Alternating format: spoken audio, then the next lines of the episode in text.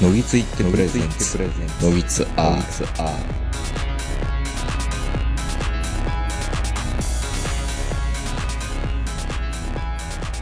どうも皆さんこんばんは、東横名人でございます。えー、本日は6月中旬、えー、東京都内某所よりお届けしております。お相手はいつものように私、東横名人と、今日もズームで長野からこの方です。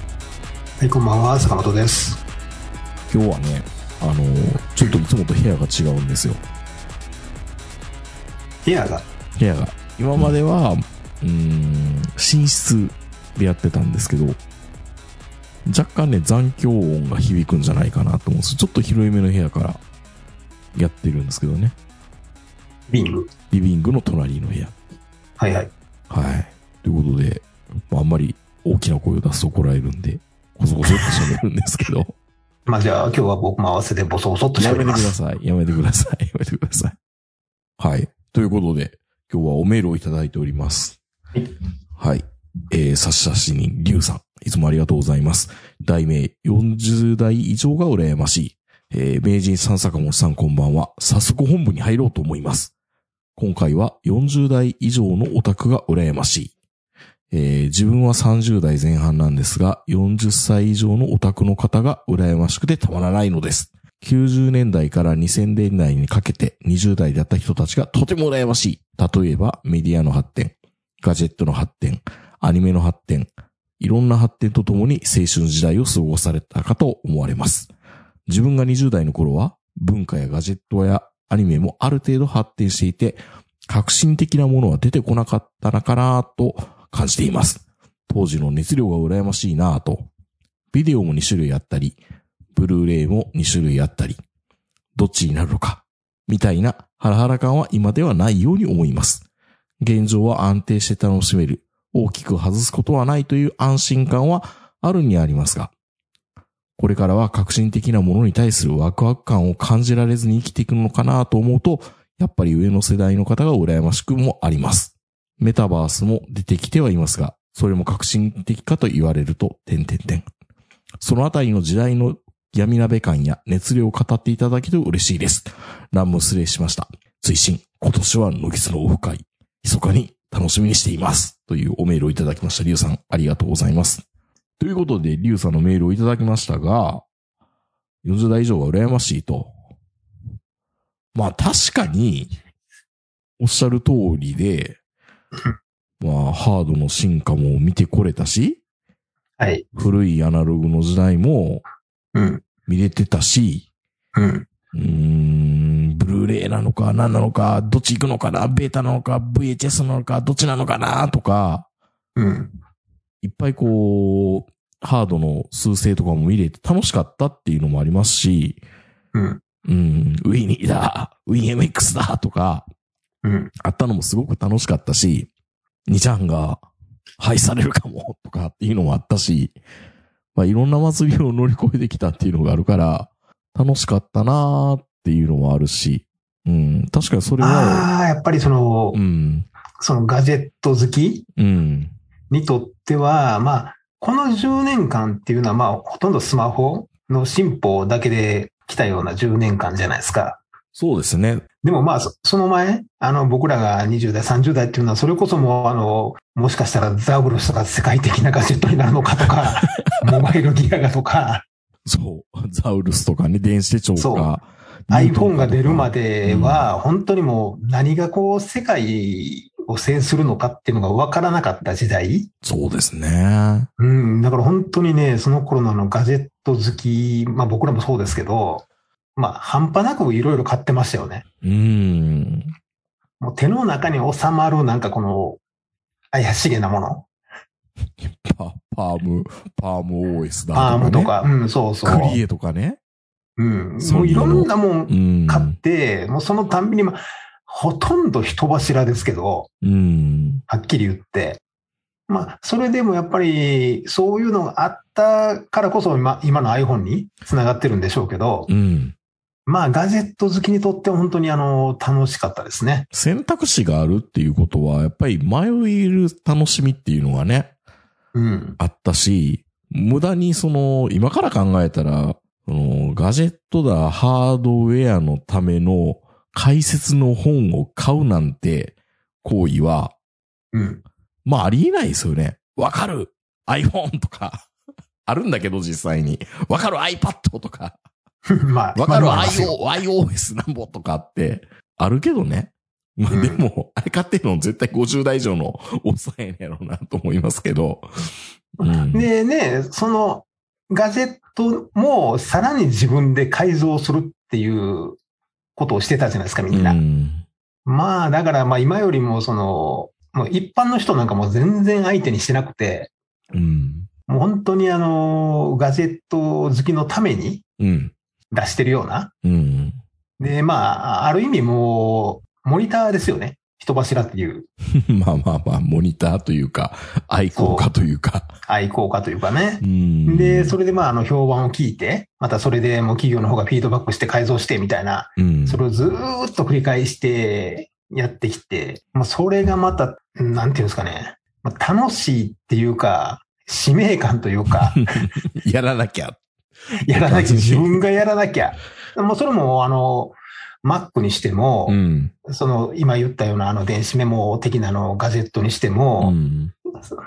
もう全然関係ないあの、カメラにしても、うん。まあありとあらゆるもんがそうでしたよ。そうですね。うん。もうとにかく変なもんついてるものを買いたがってたので、 うん僕らまあよくね、あの、ラジオの中とか、それからまあ、あの、ラジオだけじゃなくて、いろんなところで、その日本の、まあ、電機メーカーが変なところに行っちゃったおかげで中国に抜かれたみたいなこと言うんですけど、うん。まあそっちに誘導した僕らの責任も半分ありますからね。それガラパゴス化したそう。背景っていうのはね。うんだって僕らがそんなん好きなんだもん。うん。もちろんね、今ね、ハイアールとか iPhone とか、まあいろんなあの洗練されたものいっぱいあるじゃないですか。中国製、台湾製とかでも。うん。もうそんな不要な機能は一切いりませんよっていうようなのを見て、ほんで、なんかこう、下り顔で、日本のメーカーはなぜこんなものを出さなかったんだとか言うけど、そんなん出してたら絶対買ってないからね、俺ら。いっぱいエコライザーついてる方が嬉しいもんってなるもんね。そう。ピカピカ光ってる方が嬉しいし、うん。無印ってなんやねんって思ってましたからね、僕。いやいや、そんなことないやろ。いやいやいや、無印の出す家電なんか魅力あるって思ってました。いや、思わない。でしうょん。散々いろんなもん見て、無印見て、あ、シンプルでいいかもって思うけど、うん。最初から無印で出されてたらふざけんなと思いますからね。こんな安いもんでこんな値段取りやがってって。はいはい。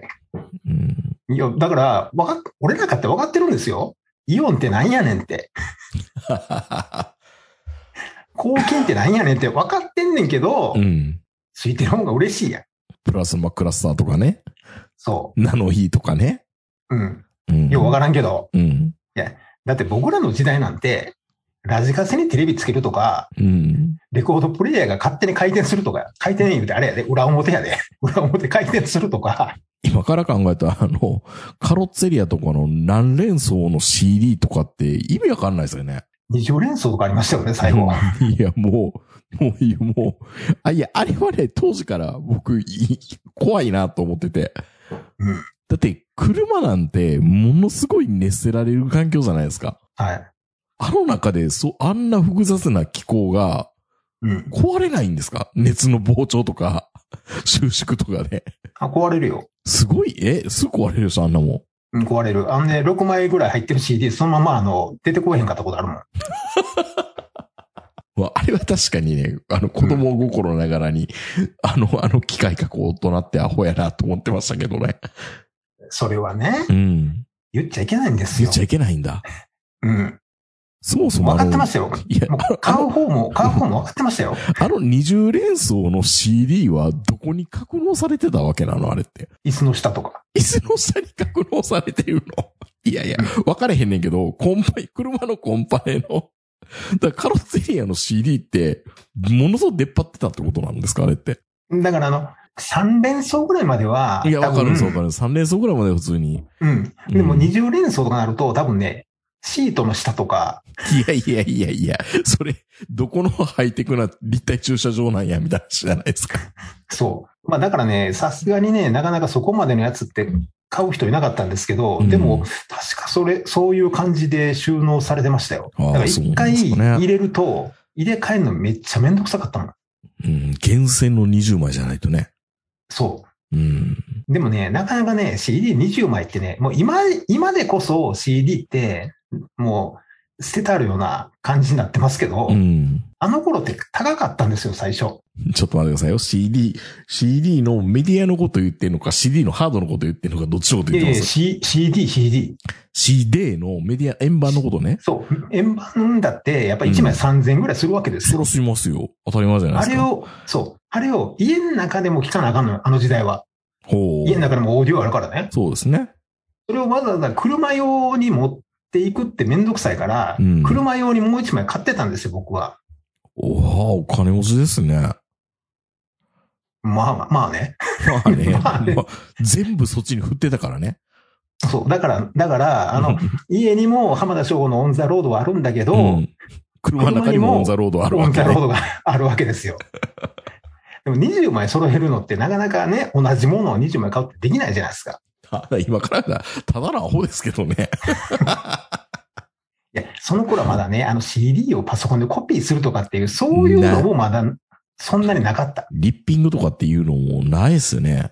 ぶっこ抜きなんて単語知ったの、それから5年ぐらい後やからね。忘れ、もうそうですね。99年ぐらいですもんね、確かにね。そう。うん。で、あのね、ずそういう、まあ、あの、ラジオなんとかとかが流行り始めて、コピーできるようになってから、ツタヤでものすごい CD レンタルが流行り始めたんですけど、うん。それまで本当にあの、ツタヤで借りてきて、聞いて返してましたからね。確かにね。うん、当たり前やけど。うん。 まあ、テープに取るか MD に取るかっていう違いはあうんるそよれぐね。らい。そういう時代でしたよね。うんう。んでもその MD も高かったから、そう。そう簡単にあの、ダビングっていうのもね、厳選されたものだけしかできなかったんですチよ。ョイスしてましたからね、確かにね。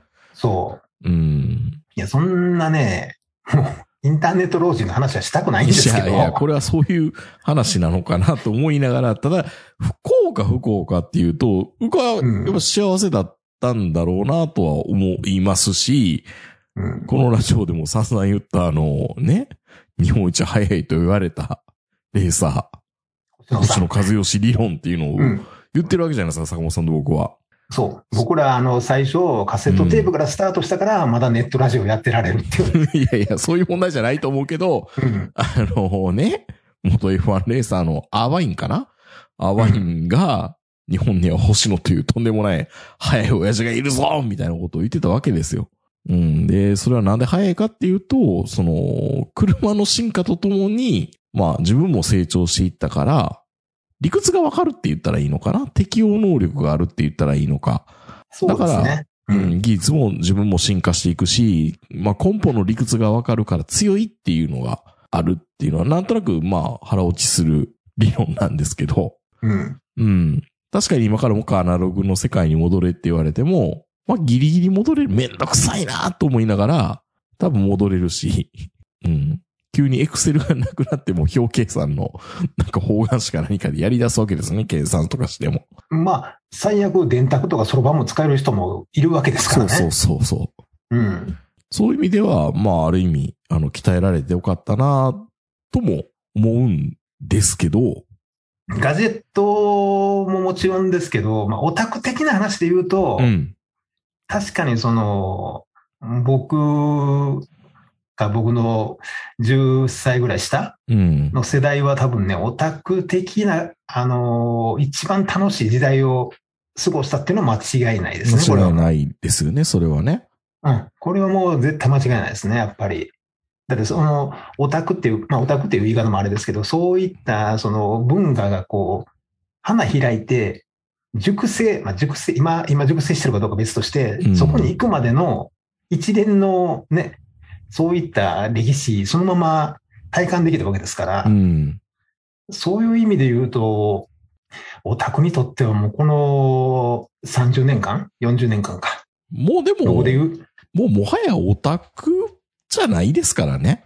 もうそうですね。だからもうあの熟成しきってて、もう一般化されてるんで、もうすでにオタクの時代は終わってるんでしょうけど、いやー、でも本当にね、あのー結構、自己紹介で好きなもの、アニメって書いても何も言われないうん時代って考えれないでしょでも。まあ僕はもそもそもそういうグループの中にしかいなかったので、うん。。まあ、あの、人から見られる、そういうの全く気にしたことがなかったんですよねあいや、でも、 だからあの石投げられん勢いじゃないですか、昔だったら。あ、あの、僕結構偽装がうまかったから、偽装がうまかったのね。はいはい。そう、そうう。んだからあの、学校では結構やんちゃ派に属してたので、うん。あの、学校ではそれなりに別に片身の狭い思いをせずに、うん。たまに反省文とか書いたりしな がら、学校生活を送ってたわけですよ、僕は。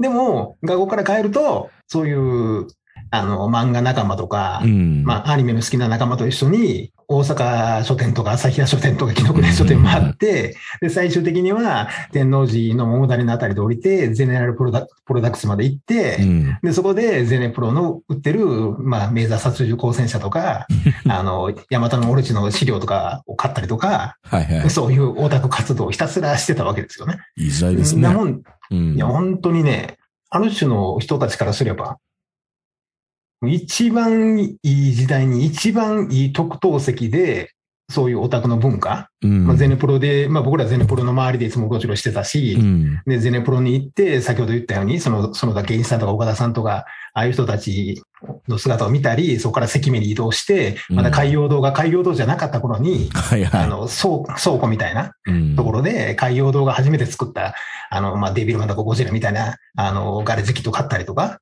で、ボークスに行ったりとか、まあ、そういった本当にまだもう、あの、フィギュアもアニメもまだ聡明期の頃にそういったところにこう顔を出してたっていう、もう本当に特等席でそれを見させていただいたっていうことは、先ほどのリュウさんとかもそうです、しょうけど、羨ましでしょうねい。でしょうねうんって思いますよ。まあ、ましてやもう僕、大学も芸大でしたからね。うん。もうそれこそほんまにあのー漫画の世界ですよ。青いそう炎ですよね。青い炎の残りがのね、感じ。そうそうそうそうそう。で、僕、ももちろん僕の仲間とかも、そういう映画、あの頃だったら、えっ、と、愛好戦隊はもう終わの前だから、ヤマトのオロチかな。うんヤマトのオロチのこの映画の制作に、ね、映像学科の人たちはみんな、こう、協力したりとか、そういったことをしててよね、SF 大会大根とか、一緒に行ったりとかして、まあ、今考えると本当にあの、自分でも幸せな人生だったなと思いますけどね。もう死ぬ人みたいになってますけど。いや、本い当やに。いやいや。ただね、やっぱりね、でも僕らもずっとそういうふうに SF の人たちにはそう思ってたんですよ。うんもっと、もっとこの、なんだろう、源源流を体験してそうるそうっていうの、この 5, 年、10年ぐらいの差でね。そあるう、わなけんかですよね2001年宇宙の旅見たかったなとか、うん。あのメトロプロリスを見たかったなとか、そういういっぱいあるじゃないですか。うん見られなかったものっていうのが。そういう、だから、S、こと SF っていう中においては、そういうふうに思ってたし、うん。僕が野球始めた頃って言ったら、まあ、またギリギリ王さん、長嶋さんはいたんですけど、うんでも全盛期を見ることはなかったし、うんあの、相撲の話になると、大鵬も見てないうし、ん。で、まあ、言うたら競馬始めた頃って、お前ら新山見たことないやろって言われるわけですよ。まあ、どの世代でも それはありますよ、そうそうそうう。そうそう。んだからね、もちろんね、どの世代でもあるんですけど、まあ、たまたま、あの、アニメとか漫画とか、そういうフィギュアの業界では、自分たちの世代で、それがスタートして花開いたっていう。うん。で、そこに身を置くことができたっていうのはも幸せですね。う、うん、一番幸せでしたよね。まあ、ここまで聞いてるだけだったら、うん。なんやねんって感じだと思うんですよ。本当いにや、何いやいやねんいってや感じ、でもね、でもね、よくよく考えてみてくださいよ。この、ハードとか、まあ、そのオタクのね、本当にオタク的な内容の濃い時代と、今もう一般的に誰でも情報が手に入る時代のものとは全然違うとは思うんですけど、うん。ただね、なんだろう、こう、ひ自分を表現するとか、そういったところ、発信するとかっていうのは、僕らよりもはるかに今のこの方が発達してると思うんですよ。まあ、オタク的な趣味もそうですけど、いや、だって今の子、どんだけ絵が上手くて、どんだけ喋り上手くて、どんだけ歌上手いですかそうなんですよ。僕らね、よくね、あの昔のね、ことを言うじゃないですか。ほんで、まあ僕もね、いや、僕ダーティーピアが好きでね、とか、うん。うるせうるせえ奴らが好きで、まあそういう話いっぱいすると思うんですけど、うん。まあ、正直あの頃の小説と今のライトノベルって言われてる小説、全然今の方が面白いですからね。ですよ。だからみんなね普通に考いろんなノウハウがこう凝縮されてるから、10年で修行してたやつが、ひょっとしたら半年で終わっちゃう可能性あるわけですよ。高校生があーそう160でキすロねも投げるわけですよね。そうそうそうそう。うんまあ、寿司寿司屋に関しては別なんですけど、漫画とか野球に関しては、もう間違いなくそうですよね。ショートカットの仕方なり、効率よくノウハウが身につくっていう意味では、今の方が、なんだろうな、ソフトの面、ソフトを表現するとか、インプットしてアウトプットする効率的な動きは、今の方がはるかに強いし、例えば物を喋るとか、まあ、人前で喋るとかっていうのも、多分今の人たちの方がはるかに進んでるんじゃないかなと思いますね。この前でも、またあの、採用面接、面接官久々にやってたんですけど、まあみんなペラペラ喋りますね、結構ね。明治の頃って、まだちょっと喋れない子いたよね。いましたね。うん。うん。だって今、最初の面接で、これあんまり会社の話言っちゃダメなのかもしれないですけど、一人頭ね、面接官3人に対して、一人なんですよ。30分喋るんですよ。もうボロい出いまなボロ出て仕方がないと思いますよ、自分だった ら。ようこいつら喋るなって。今でも自信ないよ。今でも自信ない。30分、3人の大人相手に、なんか、あの、寝踏みされてると思ったら、もう気が、気が気じゃないですよ、そんなもの。まあ、今の人って本当に、まあ、だからこそっていうのもあるんでしょうけどね。うん。うん。まあ、だから今は、もう、うまいの前提じゃないですか、みんな。だからつ、もっと辛いっていうのもあるかもね。下手な、下手は、下手の横付きっていうのが、なんか存在しえにくくなってるのかもしれないですね。で、まあ、ガジェットにしても、もう今もうほとんどのガジェットがもう完成し尽くしてるじゃないですか。もうだから、ある意味、もう別の、こう、切り口でないと物が売れないような時代なんで、うんもう。そうなってくると、僕らの時は、ほぼほぼ10個買ったら半分以上失敗ぐらいの感じで物を買ってたんですけど、うん。今失敗するっていうこと自体がもう考えられないでしょ、物買う。確かにもうこれはリュウさんが言ってる通り、うんものを選んでも失敗することないよねっていうのは、まさにおっしゃる通りかなと思いますけど、だね。からもう本当にあの情報をネットで調べて、うん失敗しない買い物をしないといけないっていう、まあね。うん、損しないっていうね。うん。僕らの頃と本当にあの、いやー、失敗しちゃいましたって言って、変なもん買うっていうのが、まあもうネタになるっていうか、それも楽しみの一つだったんですけど、そうですね。うん、もうそれが許されないですもんね、今。うん。まあ、あとは、変なもん変なもん変なもん持って買う人たら、あの、 なんか後ろ指刺されそうですからね。そう。うん。昔やったらね、結構笑い話で買う人いましたもんね。うん、ネタでね。うん。うん。まあ確かにそう考えるとね、今生まれ、今の時代に生まれて、まあ今、二十歳だったとするとう、ん。まあ何買っても損はないし、何読んでも面白いし、どんな漫画でも絵うまいんですけど、うん。まあそういうハラハラ感はないですよね。感動はないかもしれないですね、やっぱりね。う。うんん。だって、もう全部が全部、過去の作品から今の作品までフラットに見えるわけでしょそで、僕あの、トップガンを見ましたけど、若い子が36年前なのかな ?85 年。33年前何年前 ?85 だから 30?85 う。ん ?85 でしょだから32年前ですかね、そうですね。はい。っていうことは、少なくとも40歳ぐらいじゃないと、リアタイで見てないってことなんですよね。で、トップガンはそうですね。ということは、うん。カクテルも、あれですね。そう。それ、一緒ぐらいですよね。一緒ぐらいカクテルとか、一緒ぐらいうん、カクテル、その後でしたね、確かにね。ビリヤードはその前でしたっけ ねハスラーね。ハスラーは。ハスラーもトップガンの後じゃなかったかな。トップガンですよね、やっぱり。最初トッ最プガンだ初がと。思いますよ。あのトップは僕ねうん、確か高校生だったと思うんですうんよ。うん。もう本当にあのー映画館見に行って、うんで、あの、こう、CM が入るじゃないですかう。ん。もうそれ見た瞬間に、もう絶対見に行こうあ、僕がアルマゲドン見に行った時みたいですね。と。 そう。で、もう本当に見に行って、でもやっぱりかっこいいってなって、うん。まずは G ショック。 MA ファンとね。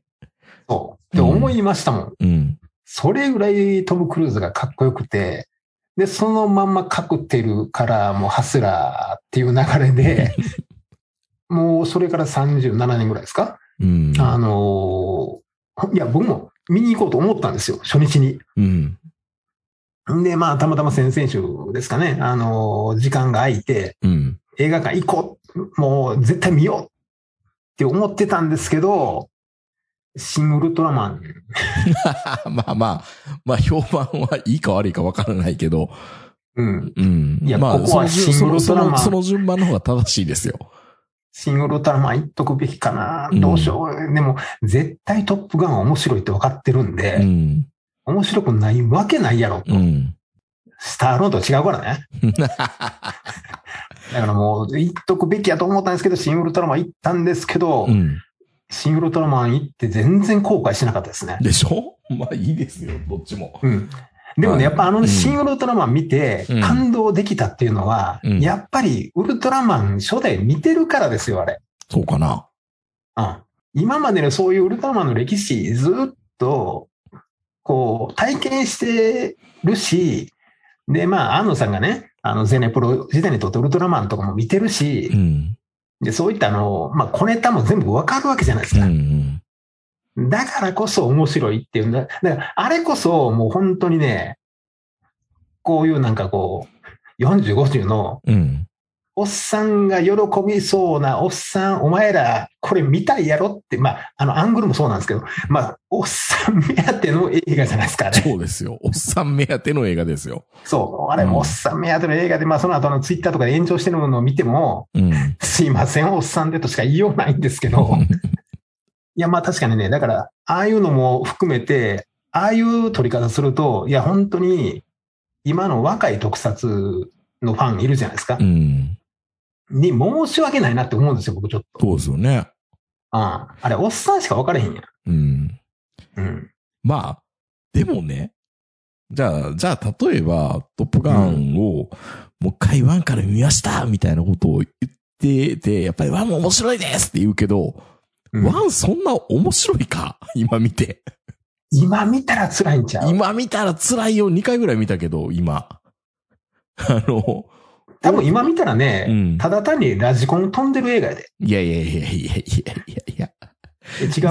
いや、それはね、毒ファイト云々っていうよりも、物語の展開が、超物語ごの都合主義じゃないですか、やっぱ言ったら。物語の展開で言うたら、そんなま驚だカ愕クとカクテカルクテルの方が、うんの方がちょっとマシ。そう。物語はもうめっちゃ単調じゃないですか。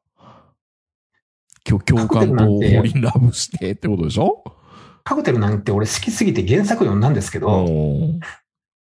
何がおもろいねんって思いまし たもんね。で、ハスラーも、あの時におな、ハスラー2なんですよね、トム・クルーズがうん。 やってたの。ほんでちょうど、やっぱりまあ、ビリヤードの玉突き屋とかで僕ビリヤードやってたんで、ほんで周りのおっさんが言うんですよ。いや、ポール・ニューマンのハスラーの方が絶対おもろいでって。で、見るじゃないですか。 何がおもろいかさっぱりわからないですよ。いや、だから、ゲファーストをそこまで持ち上げなくてもいいんですよ。うんう。うんん、でも分からないとダメだみたいなこと言うけど、いや、ワンは正直そんな今見たら、当時は面白いよ。いや。うん。確かにね、当時僕、あの、高校生ぐらいやったんで面白いと思ったんですけうど、ん。今考えたら、だいぶ音楽に、 いや、あれ、えミュージックビデオ全盛の時代だから、そう。だって冒頭のデンチャーゾーンと、ケニー・ロギンスでしたっゲイけロギンスのマイティウィングが、もううん聞け、聞けるだけでいいんですよ。だからその部分だけもうひたすら、まあ、レンタルビデオで見ましたけど、何回も。うん、それ見れるだけでいいんですよ。もう MV です、はっきりあれは。うん。で、一緒に行ったミリタリーオタクのその友達が、うん。その、まあ、あの、主人公のね、相棒が死ぬんですよね。うん、そうです。グースが死ぬんですよ、グースが。そうね。ほんで、死ぬって言うから、うんてっきりなんかこう墜落するとか、敵に撃たれるとかして死ぬかと思ったら、うん。脱出しようと思ったら、なんか風貌かなんかに頭打って死ぬそみう、たい風な。貌に頭打って死ぬんですよ。 その瞬間に隣のやつが映画館で笑い始めて、 なあ、ほな、みたいな。そうそうそう。こんな不細工な死に様ないやろ。いや、でも、リアルかもね、でもね。まあまあ、あるんでしょうけど、うん。あるんでしょうけど、映画でそれはないやろっ ていう。いや、でも、まあ、でも実際戦争してるわけじゃないから、うん冷戦時代で、うん。それぐらいしか死ぬ理由ないんですよね。まあね。うん。で、それ以外で死ぬとなったら、トム・クルーズも一緒に死な、死なないとおかしいやん。うん。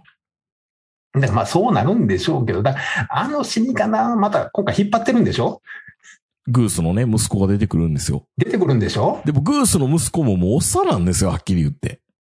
トム・クルーズおっさんやからね。おじいちゃんやからね。うん。うトム・クルーズ会社で言ったらもう定年やからね。ん。うん。まあだからね、まだ見てないから、うん、あんま言えないけど。正直なとこあれやねんけどう、ん。まあ、見当つくんですよ。いやいや、見当つくやと思うよ。もうん、う、で、まあ、おそらく、もう、お約束通りの、うんあの、予想は裏切るけど、期待を裏切らないみたいな映画なんで、ほう。多分、あの、満足、僕らが満足するような作りの映画だとは思うんですけど、うん。まあ、それでもやっぱり、ファーストはいらんよね。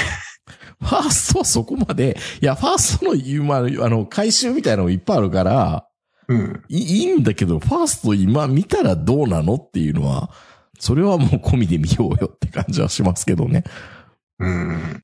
じゃあ、あの時代のトム・クルーズ、ハスラーとか、うん。そのトップガンとか、見て悪かったってことはないからね。やっぱ見て楽しかっいやた。楽しかった、楽しかった。本当に楽しかったから、そのお礼も込めて、まあ今回見に行こうっていうそうです。話ですけど、でそうです、そうです。うん。もなんか最近ってそういう映画ばっかりじゃない、いや、再生産ばっかりですからね。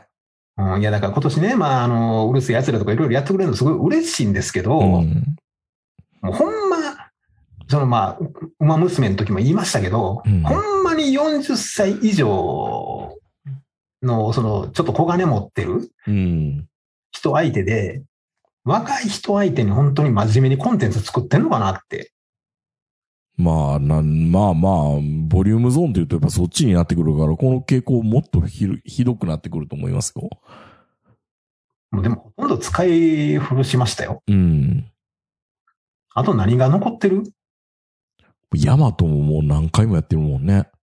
そう。なんかまあずっと前にね、あの、こういう話を一回あの、ポリンスキーに聞いたときに、いやまあ大事に宇宙禁止残してるからみたいなこと言ってたけ ど、そうもうか、メタルヒーローがある か。宇宙刑事ももうね、いや、見たいなぁ新ギャバンそう。だあれこそ僕らよりもちょっと下の世代いやでしょ、やっ僕ぱり僕。ら、僕ら直撃ですからね。でしょやっぱりあの、あなたたちの世代はあの、ギャバン、シャリバン、シャイダー。シャイのダー。まあ、シャイダーはちょっとあれかなと思うんだけど、まあでいもやーシャイダーはほら、兄が出てくるから、うーん。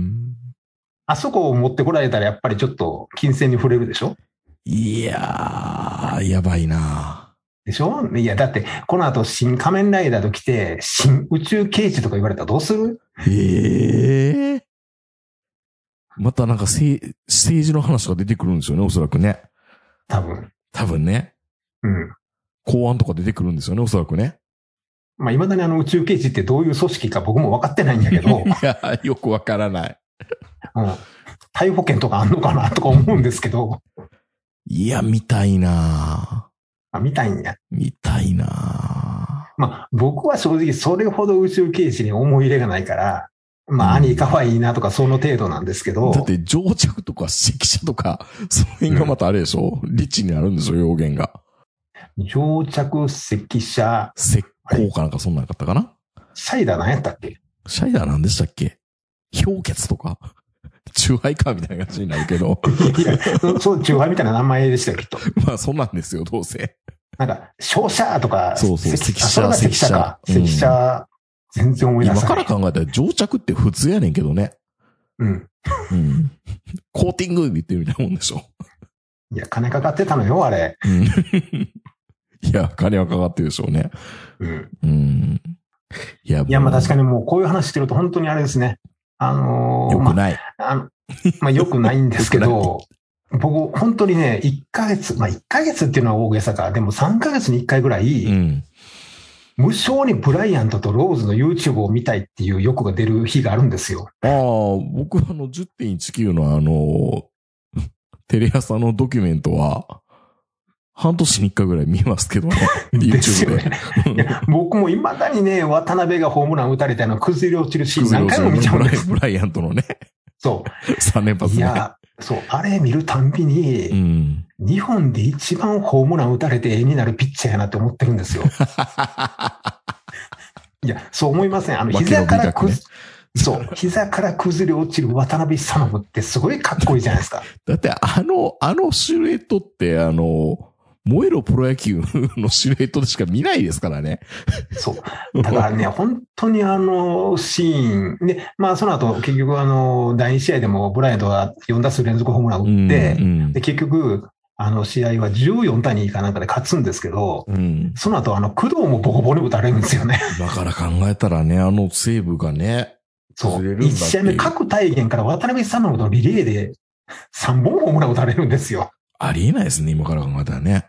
今から考えたら、え、各体験やん打たれてんのっていう。うん。ほんで、抑えで出てきた、出てきた渡辺さんのが打たれて、うんで、第2試合で工藤が打たれるんですよ。うん。名前だけ見るだけでも、そう。ね、そうそうたるメンバーなのにね、うん。で、第1試合で投げてた近鉄のピッチャー名前思い出されへんねん。誰やったっけ高柳とかかな高柳やったかな高柳やったかもしれない。第2試合は青野やから、うん。だから、だからね、こう、あの、もちろん去年のオリックスの優勝とか、あの、一郎の優勝とか、まあ、いっぱい今まで感動した試合いっぱいあるんですけど、うん。たまに見たくなるのって、その、ブライアントなんです よね。いや、まあドラマチックでしたからね。そう。ね、あとね、あの、なんか、あの、巨人戦でものすごいホームランを打ったオリックス時代のローズね。あの、巨人をクビになった後やっ たから。そう。ね、うんあの、競馬で言うと、やっぱりあの、サイレンス鈴鹿とか、うんで、もっと、まあ僕らの時代で言えば、もうその東海帝王とか、あの、ミスター CB とかそういう時代になるんですけど、うん。でもこういうのって、なんか、まあもちろんあのね、そういうふうにあの昔の方が楽しそうでいいですねって言われるのは、まあぼ僕らもこういうふうに喋ってるからそういうふうに思っちゃうのかもしれないですけど、いやどうしても思い出補正がかかってるから、多分、あの今の人が同じような体、今の時代に同じような体験してたら同じぐらいの感動は多分あると思うんですよ。まあそういう意味で本当に。昔はまあもちろんあの楽しくて、まあガジェットとかパソコンとかまあもうありとあらゆるもんが楽しい。まあ僕らが悪いっていうのもあるんですけど、うん楽しそうに喋る んで、まあそういうふうにこうね、あの若い人とか今20代30代の人もみんなそう思ってると思うんですよ。昭和って楽しいやろうなとか。もう、でも僕らからすると本当にあの、一つ上の、あ学生運動時代の連中一番ごくつぶしやった時代やろうな気がしますけどね、僕らからしたら。ろくなもんじゃないなって思いますけど、今から。あの連考え中るっとて、あの連中って散々国に文句言うて大人なんか信用するな言うてたくせに学生運動終わってからはなんかあの一流企業に潜り込みましたみたいなこと平気で言って、転校してね。で、あの、今、あうんの、左内場で、あの、年金もらって70歳ぐらいなんですけど、うんもう一番、あい一番ただ乗りできてる世代ですからね。文句だけあ言いって。つ、ここだけの話ですけど、うん。あいつらの時代って国立大学の授業料年間10万ぐらいですよ。安っ。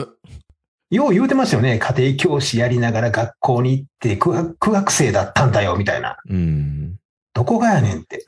まあ、10万円の貨幣価値も仮にね、今の貨幣価値が半分だったとしても、うん。 20万ですよ。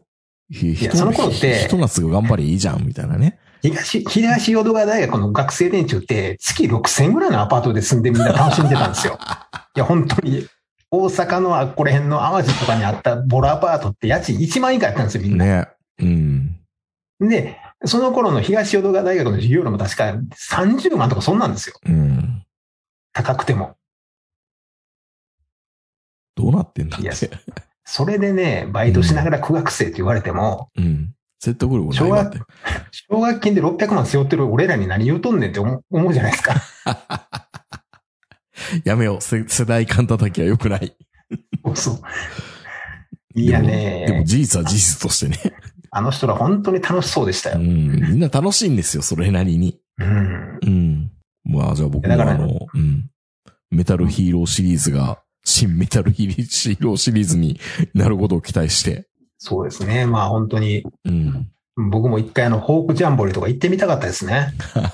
みんな言うよね、そういうのね。うん、そうそう。吉田拓郎とか生で聞いてみたかったわ、一回。うん。いや、まだ聞けんねんけどね。 その聞き上げは。ギリいやね。、よ吉田拓郎の前座で出てきた長渕剛が帰れって言われて、俺だって歌いに来たんだよって叫ぶの見たかったわ見たいタイムスリップしてみたい、それは。でしょうん。そういう時代があったんですよ、剛にも。で、そのバックバンドに浜田省吾がおるとかね。うん。すごいね、今から考えたら。ですよ。だって井上、井上陽水と吉田拓郎とかみんな一緒に出てくるんですよう。ん。いや、そういう時代、まあ僕らからすれば、そういう時代がまあ憧れというか、本当にあの、能天気で楽しそうだよなっ ていう。そういうことですよね。まあいつの時代もあの、下の世代から見ら見ると、うん。あ上の世様代そはう楽しそう、そうそうそうそう。でも、ある意味、あの、大人が楽しそうって大事だと思うんですようんうんね。うん。そうね。それは大事ですね。そう。だからね、あの、僕50歳になって、あの、できるだけ気をつけてるのが、50歳は楽しいっていう今が一番楽しい。まあ、今が一番楽しいっていうのは、うんなかなか、あの、ちょ言っいにくいとかな。言いにくい部分もあるんですけど、うんただ、50代も楽しいよっていうのは常々言ってるんですよ。うん。 うん。っていうか、常々言われてるんですけどね。楽しそうですよね。それ楽しいやろ。うんうん。だからまあ、そういうのは、うん。あの、これはあの、大人の、なんていうか義務として、うん。うん。まあ、50になっても楽しいよっていうのは常々言っとこうと。そうですね。うん。まあまあ、みんな上の世代楽しそうっていうのはなんとなく憧れてね、いうところはあると思うんで、ただ、やっぱりハードとか、 ガジェットとか、オタク的な内容はやっぱり、まあ恵まれてたわなって思いますわね、やっぱりね。あの、今の若い子の中にはプロレスファンとかもいるんですけど、うん。